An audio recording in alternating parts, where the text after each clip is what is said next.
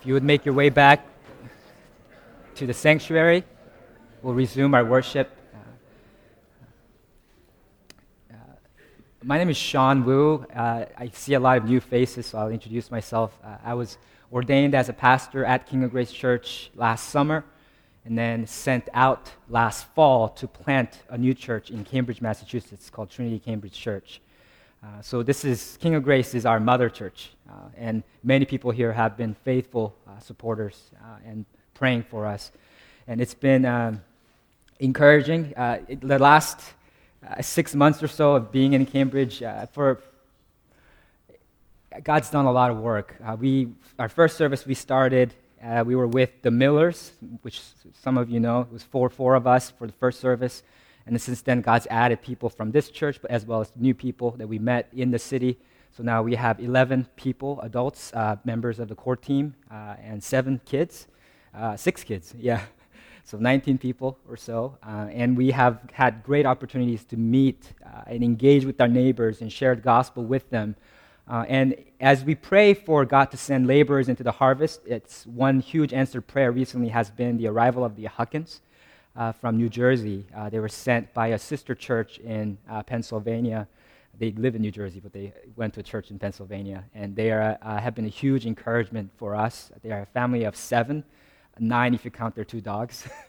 Uh, so you can imagine we're already starting to outgrow our house. Uh, and we're looking at a public location to move into next month. Uh, so that the people whom we have been engaging with, uh, especially unbelieving neighbors, uh, can come more easily to our service as opposed to having to go to someone's house uh, for uh, worship. So that's where we are. And, uh, and I want to thank you guys uh, for being faithful uh, in your encouragement and support of us. it's last six months, we didn't have, until um, we didn't have an administrative assistant for a while at our church. And, and I didn't know whether you know, financial support was still coming in uh, from people here uh, who, had, who had committed to give toward our mission. And uh, so I was kind of in the dark. I was like, okay, so are we to have what we need to be able to continue this? We didn't know. And then Sarah Gruens came to the rescue as an administrative assistant and got all of that in order. And we got updates, and I was blown away uh, to find that really most, if not everyone, who had been giving didn't miss a single month, had been giving uh, to support us. And, and that I assume they've been praying for us as well. Uh, and that's an expression of God's faithfulness to us through you guys, uh, through our ascending church mother church. So, so I thank you guys for that. Um, and it's because of you and your support we're able to do the mission uh, that God's come called us to in Cambridge. Um, and I guess I'll connect this to uh, this, this sermon is, is that one, one time uh, I was meeting with Stephen Miller, who's one of the members of our core team, uh, talking about spiritual matters at a local coffee shop in East Cambridge. Uh, where I like to go work. Um, and as we were discussing these matters, we couldn't help but overhear a woman uh, sitting next to us, about four feet away, uh, say to her boyfriend, Hey, so do you want to believe in Jesus? In apparent mockery of what we were saying. Uh, she wasn't saying, asking that as a serious question. Uh, and, uh, and, and events like that sometimes, you know, confirm our fears and suspicions, uh, doesn't it? It's, it? It makes us maybe fearful or timid of, of being witnesses for Christ, right? Because we think that at best, people are going to think that we're naive, we're gullible for being Christians, and at worst, they're going to think that we're bigoted and hateful for being Christians, and that makes us uh, timid. Uh, it makes us shy away from being bold witnesses for Christ. Uh, and God, in his graciousness, through the Apostle Peter, addresses precisely this kind of situation. How do you be a Christian witness in a hostile setting? How do you suffer for Christ as witnesses? And I want to uh, turn to 1 Peter chapter 3, verses 8 to 22. So if you turn there with me. 1 Peter chapter 3, 8 to 22. Apostle Peter is known as the apostle of hope because he talks often about the hope that we Christians have, uh, especially in the midst of suffering. And in this letter, he's writing to uh, people, a group of new Gentile believers uh, who had converted to, to uh, being a Christian. And they were suffering and being persecuted uh, by people, by their neighbors, by the government, and, and disillusioned. We thought being becoming Christian was going to come with this, this triumph, joy, and all of this. And what, what's up with all this suffering? Um, and so Peter's writing to comfort these people. Uh, so let me, before I read uh, and preach from God's word, let me pray uh, for the blessing of the Holy Spirit. Lord, we come before your word uh, to hear from you, to submit to you, to learn from you, to be ministered to by you. Lord, we cannot understand and apply this word to our lives for the good and the transformation of our lives apart from your intervention. So, won't you, as we read this word, as we hear this word read, as you speak through this message,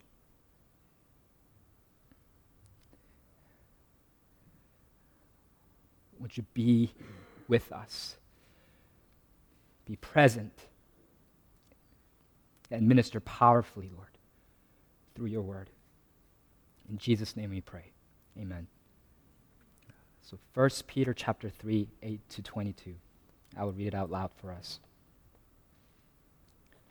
Finally, all of you have unity of mind, sympathy, brotherly love, a tender heart, and a humble mind. Do not repay evil for evil or reviling for reviling, but on the contrary, bless. For to this you are called, that you may obtain a blessing. For whoever desires to love life and see good days, let him keep his tongue from evil and his lips from speaking deceit. Let him turn away from evil and do good. Let him seek peace and pursue it. For the eyes of the Lord are on the righteous, and his ears are open to their prayer. But the face of the Lord is against those who do evil. Now, who is there to harm you if you are zealous for what is good? But even if you should suffer for righteousness' sake, you will be blessed. Have no fear of them, nor be troubled. But in your hearts, honor Christ the Lord as holy, always being prepared to make a defense to anyone who asks you for a reason for the hope that is in you. Yet do it with gentleness and respect, having a good conscience, so that when you are slandered, those who revile your good behavior in Christ may be put to shame. For it is better to suffer for doing good, if that should be God's will, than for doing evil. For Christ also suffered once for sins, the righteous for the unrighteous, that he might bring us to God, being put to death in the flesh, but made alive in the Spirit, in which he went and proclaimed to the spirits in prison, because they formerly did not obey when God's patience waited in the days of Noah while the ark was being prepared, in which a few, that is, eight persons, were brought safely through water. Baptism, which corresponds to this, now saves you, not as a removal of dirt from the body, but as an appeal to God for a good conscience through the resurrection of Jesus Christ, who has gone into heaven and is at the right hand of God, with angels, authorities, and powers having been subjected to him. This is God's word. So, this passage teaches us, it speaks to the situation that I painted earlier of in, in, if we're in a hostile environment, how are we to be Christ's witnesses? And this passage teaches us that we are to be suffering witnesses for Him. We are to be suffering witnesses for Christ because Christ is the suffering Savior for us. And being a suffering witness involves first suffering for one another, other believers in the church. So that's going to be my first point. And the second is going to involve suffering at the hands of others. It's going to involve suffering at the hands of unbelievers uh, outside the church. And then lastly, what's going to help us and enable us to suffer for one another and at the hands of others is Christ's suffering for us at the hands of others. So those are going to be my three points as you follow along. So let's speak first about suffering for one another. This passage uh, that we just read is a concluding section of Peter's uh, household code uh, in chapter 2, where he talks about, he gives ethical instructions for how we ought to relate to one another. Uh, so in, uh, chapter 2, verses 11 to 12, he kind of gives the heading, kind of summary of what he's about to do. He says, Beloved, all of you, I urge you as sojourners and exiles to abstain from the passions of the flesh, which wage war, war against your soul. Keep your conduct among the Gentiles honorable, so that when they speak against you as evildoers, they may see your good deeds and glorify God on the day of visitation. So that's kind of the thesis of what he's doing. And this passage is kind of a concluding uh, passage of the household instructions. So he's saying this is how you ought to behave among Gentiles and unbelievers if you are to uh, honor Christ, if you are to glorify God, if you are to be a good witness, so that you put unbelievers in a place where they would honor God, honor God on the day of visitation, on the day of the return of Christ. So before that, he had addressed several things. The first was that Peter called us to submit to the authorities, the governing authorities, even to the unjust ones for the Lord's sake, he says in 1 Peter 2. And then he talked about families, he, which included wives submitting to their husbands, even to unbelieving husbands, out of obedience to Christ, and husbands honoring their wives and living with them in an understanding, sympathetic way. Right? So he had said all these things, and now he concludes with an exhortation in, to gen- in general to everyone. He says, Finally, all of you, verse 8, have unity of mind, sympathy, brotherly love, a tender heart, and a humble mind.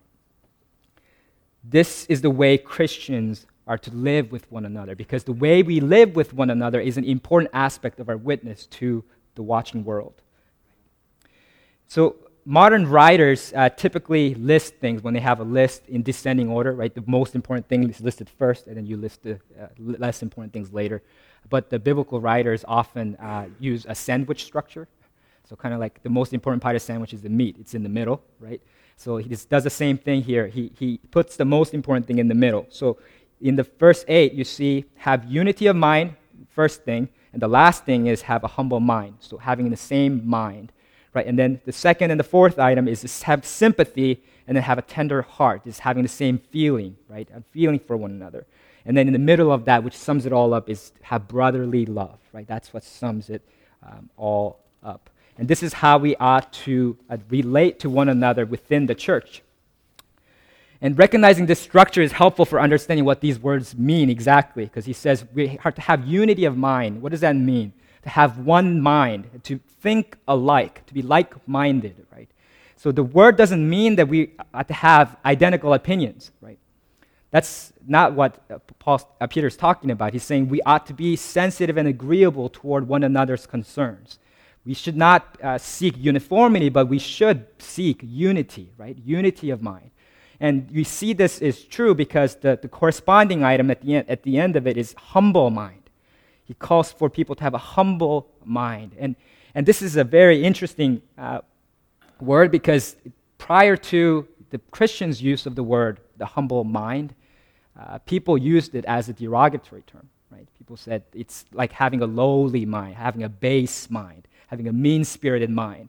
And the Christians transformed this and turned it into a virtue. Even though humility was considered a vice by everybody in their culture and their society, Christians turned it into a virtue because they saw that humility was embodied in their Savior, Jesus Christ.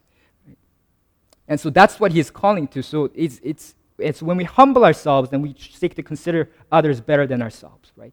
Think more highly of others' interests than others. And that's what uh, uh, Apostle Peter is calling us to as believers. And then the second word is sympathy. It means to feel with, right? And it involves with rejoicing with those who rejoice and weeping with those who weep. It involves suffering with one another, right? And that corresponds to the fourth word, a tender heart, having a compassionate heart toward one another. And all of this is summed up in brotherly love, which is at the center. And that's a beautiful image, as we were talking earlier about a family meeting, because we are indeed a family, right? And brotherly love, love between siblings, is, is, is unique because most other loving relationships we enter into, we enter into by choice, deliberately, right? You, you choose your spouse, whom you're going to marry. You know, you choose your friends, whom you're going to hang out with but you have no choice when it comes to your siblings. Because you're, you're, you're, you're, you have your brothers and sisters by virtue of having the same parents, not because you have the same interests or you have the same appearance, right? And, and that's the same for us, right? So the brotherly love then it speaks to the fact that, you know what, we're not here as brothers and sisters because we have the same interests, because we dress the same way, or because we talk the same way, or we live in the same place. But we're here as brothers and sisters because we have the same Father. That's what brings us together? And I, have seen siblings, and you guys I'm sure have too, siblings that don't like each other. I've seen them. But they love each other, right? At least most of them do. And that's the same way for us. So all the quirky people that's in our in our midst, right? All the people with unusual habits, right? All the people that we might not necessarily have with otherwise. You know what? It doesn't matter what the people outside are saying about our brothers and sisters because they are still, regardless of what they say, our brothers and sisters because we have the same Father. That's what it means as Christians to have brotherly love. And what a beautiful picture of a family that is for us, that, that Apostle Peter is calling us to. And so we are to suffer one another. We are to suffer for one another. Right? And that's what Jesus says in John 13 35. By this, all people will know that you are my disciples, if you have love for one another. Right? So, this is a very important, key aspect of our witness to the watching world how we have brotherly love for one another.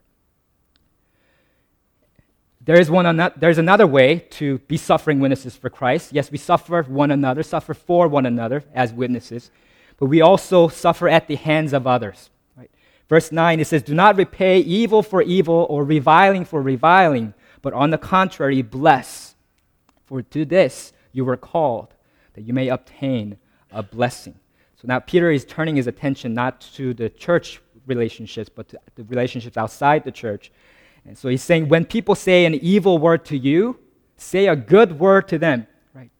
When people malign you, slander you, curse you, bless them. Offering God's blessing is, is a sign of offering the prospect of salvation to people. That you could be, with your blessing, an instrument of God to offer the prospect of God's saving grace to people who persecute us malign us, slander us. And this is just a simple application of Jesus' teaching in Matthew 5:44, love your enemies and pray for those who persecute you. And why should we do this? Uh, Peter gives us a reason. He says in verse 9, For to this you were called. For to this you were called. That's the reason why we bless when reviled. It's because we are called. And what are we called to? And Peter spoke of this earlier in chapter 1, 14 to 19. As obedient children, do not be conformed to the passions of your former ignorance, but as he who called you is holy, you also be holy in all your conduct, since it is written, You shall be holy, for I am holy.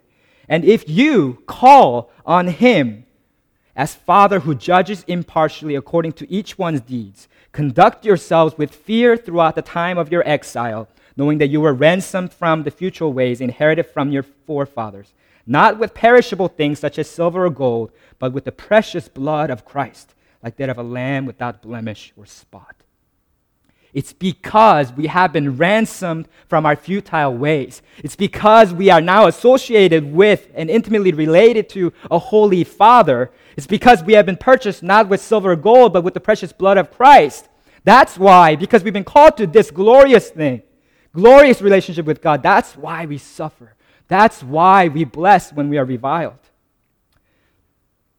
This is a difficult thing, so Peter offers a few more encouragements and motivations. He continues in verse 9 that you may obtain a blessing. He promises that by doing this, we will obtain a blessing from God. We do it because we are called to it by God's grace, and we can expect when we obey a blessing from God.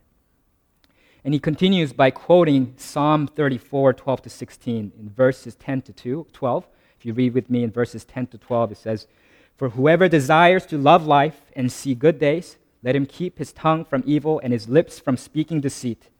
Let him turn away from evil and do good. Let him seek peace and pursue it. For the eyes of the Lord are on the righteous, and his ears are open to their prayer. But the face of the Lord is against those who do evil. Now, this is uh, basically a word for word uh, quotation you know, of Psalm 34, 12 to 16.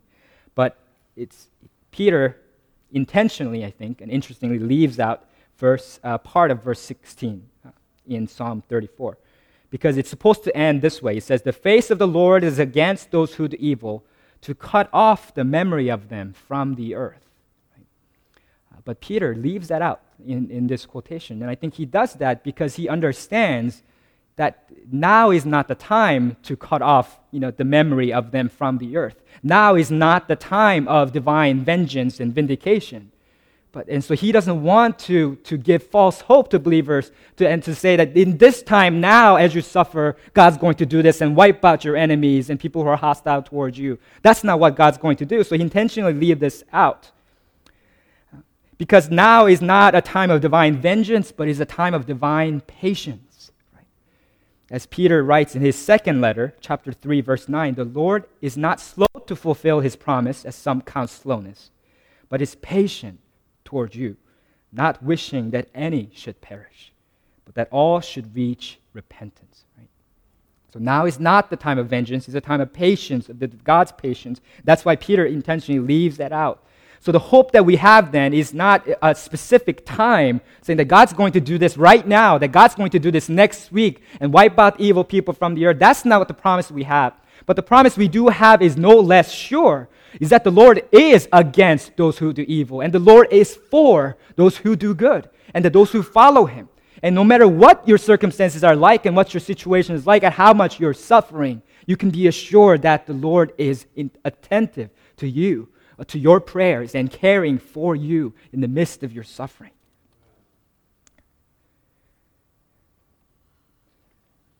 And this is precisely why people like Martin Luther King Jr., right, who's, who's a pastor and a civil rights activist, taught a non retaliatory ethic.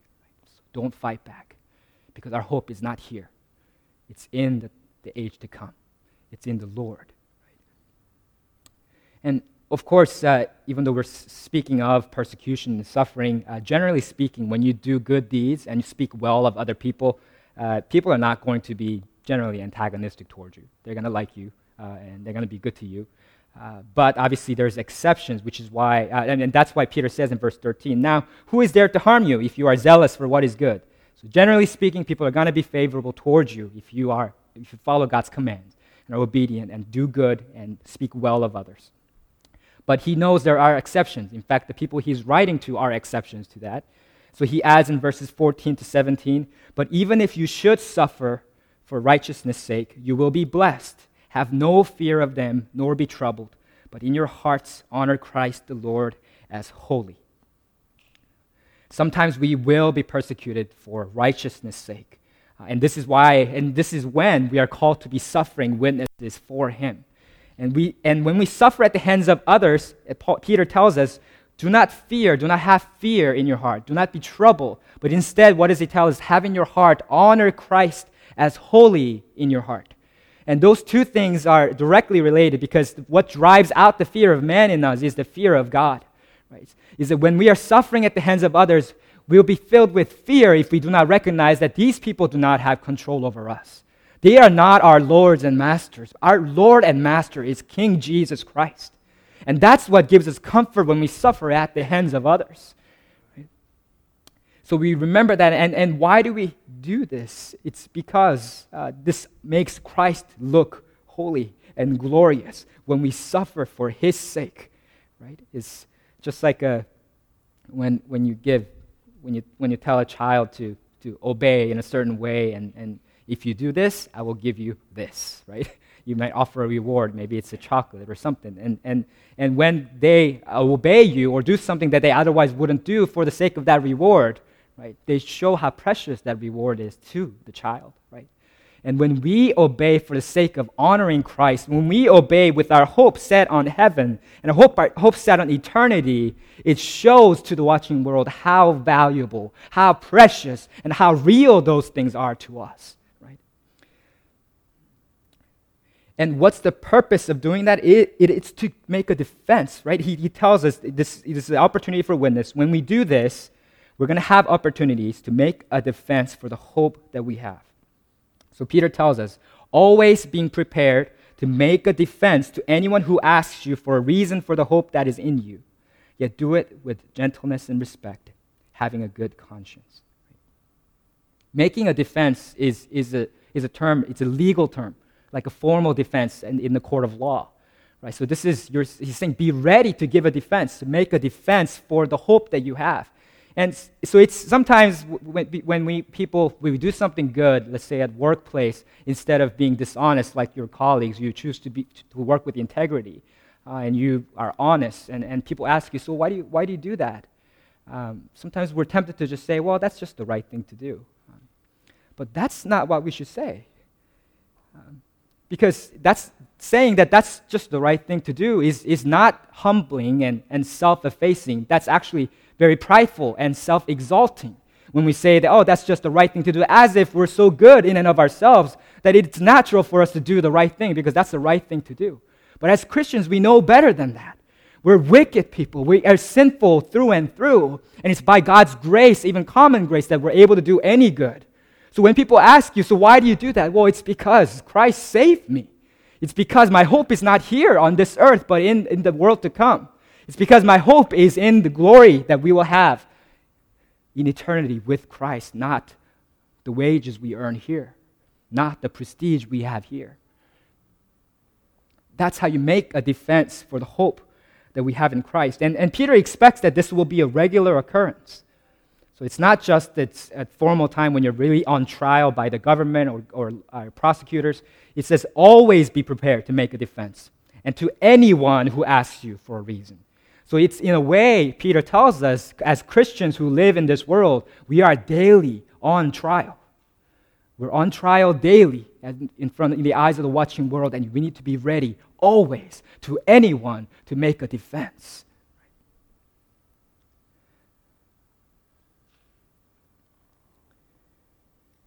So, when a neighbor uh, scuffs up our car,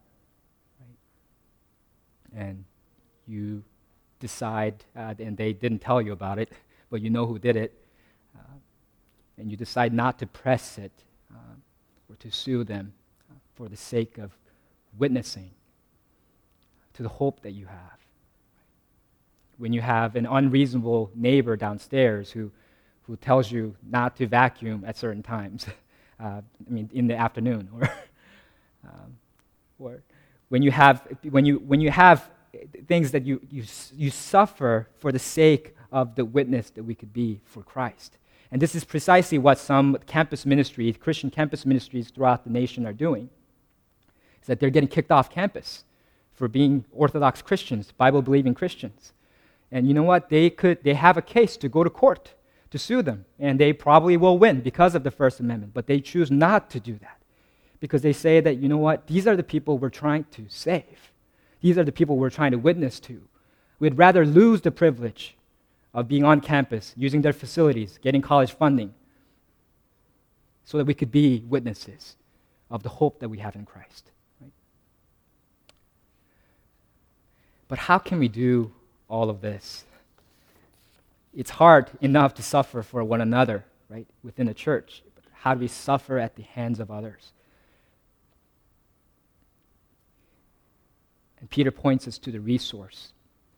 In verse 17 and on, uh, 18 and on, he says, For Christ also suffered once for sins, the righteous for the unrighteous, that he might bring us to God, being put to death in the flesh, but made alive in the spirit, in which he went and proclaimed to the spirits in prison, because they formerly did not obey, when God's patience waited in the days of Noah while the ark was being prepared in which a few, that is, eight persons, were brought safely through water. Um, so this passage relates in large part to, to what we read earlier, but just because it probably raises a lot of questions for you, I'll just work some of those out before uh, relating it to the larger context. Um, but uh, he's, he's talking about the fact that it's Christ suffered uh, in the flesh, and as he rose in his resurrection in the spirit, he went to preach uh, he says, need to, to, proclaim to the spirits in prison. Uh, And because it's during the time of Noah, a lot of people think that it's, it's the spirits at the time of Noah, the angels, uh, the sons of men, what, sons of God, whom, as they're called, angels who came, uh, abandoned their station, God ordained station, and had relations with uh, the woman of earth. So basically, people, humans. Uh, and and that, that's one way to understand that. And God and Christ went in his resurrected spirit to go, uh, to risen spirit to go and proclaim his victory over them who had not obeyed previously. That's one way to understand it. You could also understand it that Christ in the Spirit went, preached through Noah at the time of the flood. Through Noah, he preached to these people who are now spirits in prison.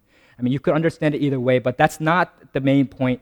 Uh, you don't have to be embroiled in this, uh, this kind of thorny issues to understand this passage because the whole point of Peter bringing this up is that when you're suffering, you can have hope because just like Noah, who suffered during his time, he was vindicated ultimately. Right? He, they won out. They're the ones that passed through the judgment of the water. And that's what we now have as those who are baptized believers, right? And, and this, it says it's the baptism that now saves you. You don't have to be uh, troubled by that because the Bible always puts three things together about our salvation is we repent and believe as individuals and it is god who fills us with the spirit. He regenerates us and it is the church that baptizes us into, into the church right? So those three things happen. What we do what the church does what god does. So this is just an example of using a part of that to refer to the whole thing so it's and because just like noah who goes through the water and, and through the judgment of water right? And then, and then comes and prevails. Us, we, through baptism, which symbolizes death and the judgment of water, we will prevail in the end. And we will be victorious with Christ in the end, is what he is saying. And how does this help us? How does this let enable us to suffer, be suffering witnesses for Christ? The fact that Christ is our suffering Savior helps us for these reasons. Because Christ suffered in the flesh. He is the Holy One. He is the Son of God. Yet he humbled himself, as it teaches us in Philippians 2, right? By t- taking the very nature of a servant. He humbled himself and became obedient to death, even death on a cross. Even though he was in the very nature God, did not consider equality with God something to be grasped. Right? So, in the same way for us? Because Christ suffered for us, because Christ abandoned his station for us, we can suffer for one another right? It's, it's very, um, in, in, in our society, it's, it's very democratic and egalitarian. It is uh, very char- characteristic of our culture to seek and demand our rights, right? So this is my right, and I will seek it, and I will get it, right? And that's, that's the thing you can do. And it is very American to demand our rights, to pursue our rights, but it is very Christian to forfeit our rights for the sake of others.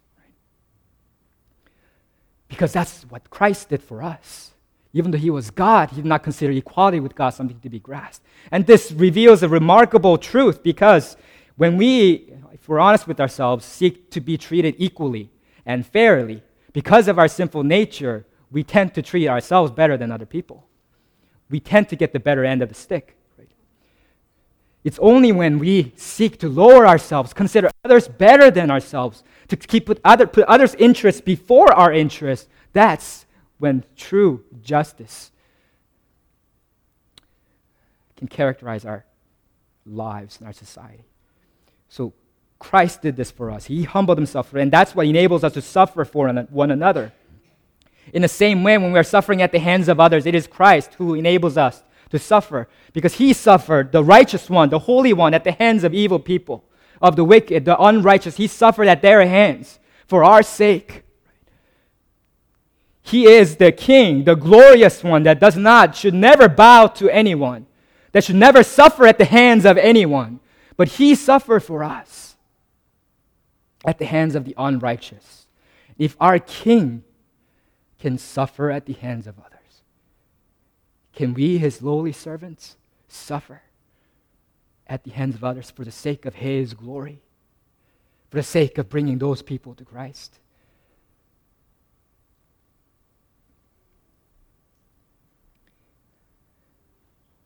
The victory promised to us is sure, but it is not yet. It's in the age to come. And I want to exhort those of you who may not have put your faith in Christ yet You might be wondering, well, that sounds fun. Why would I want to become a Christian and live life of such suffering? Uh, uh, but we can assure you, as we have been singing about, as we have been praying about, as we have been reading about, no Christian suffers alone. When we suffer, we have one another, the family of God. And when we suffer, we suffer with Christ, our Savior. And there is joy in that. And He has never left us, He's always faithful to us. Never once were we left to our own in our suffering. And this suffering is going to lead to eternal, imperishable glory. Oh, this is just a light and momentary suffering compared to that great reality that awaits us. So let me ask you if you have not put your place in Christ, why would you tarry to come to this gracious and loving King? Why would you delay committing your allegiance to this wonderful Savior?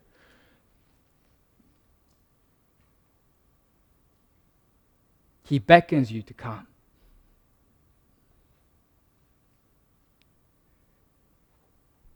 We can be Christ's suffering witnesses because Christ is our suffering Savior. Let's pray together.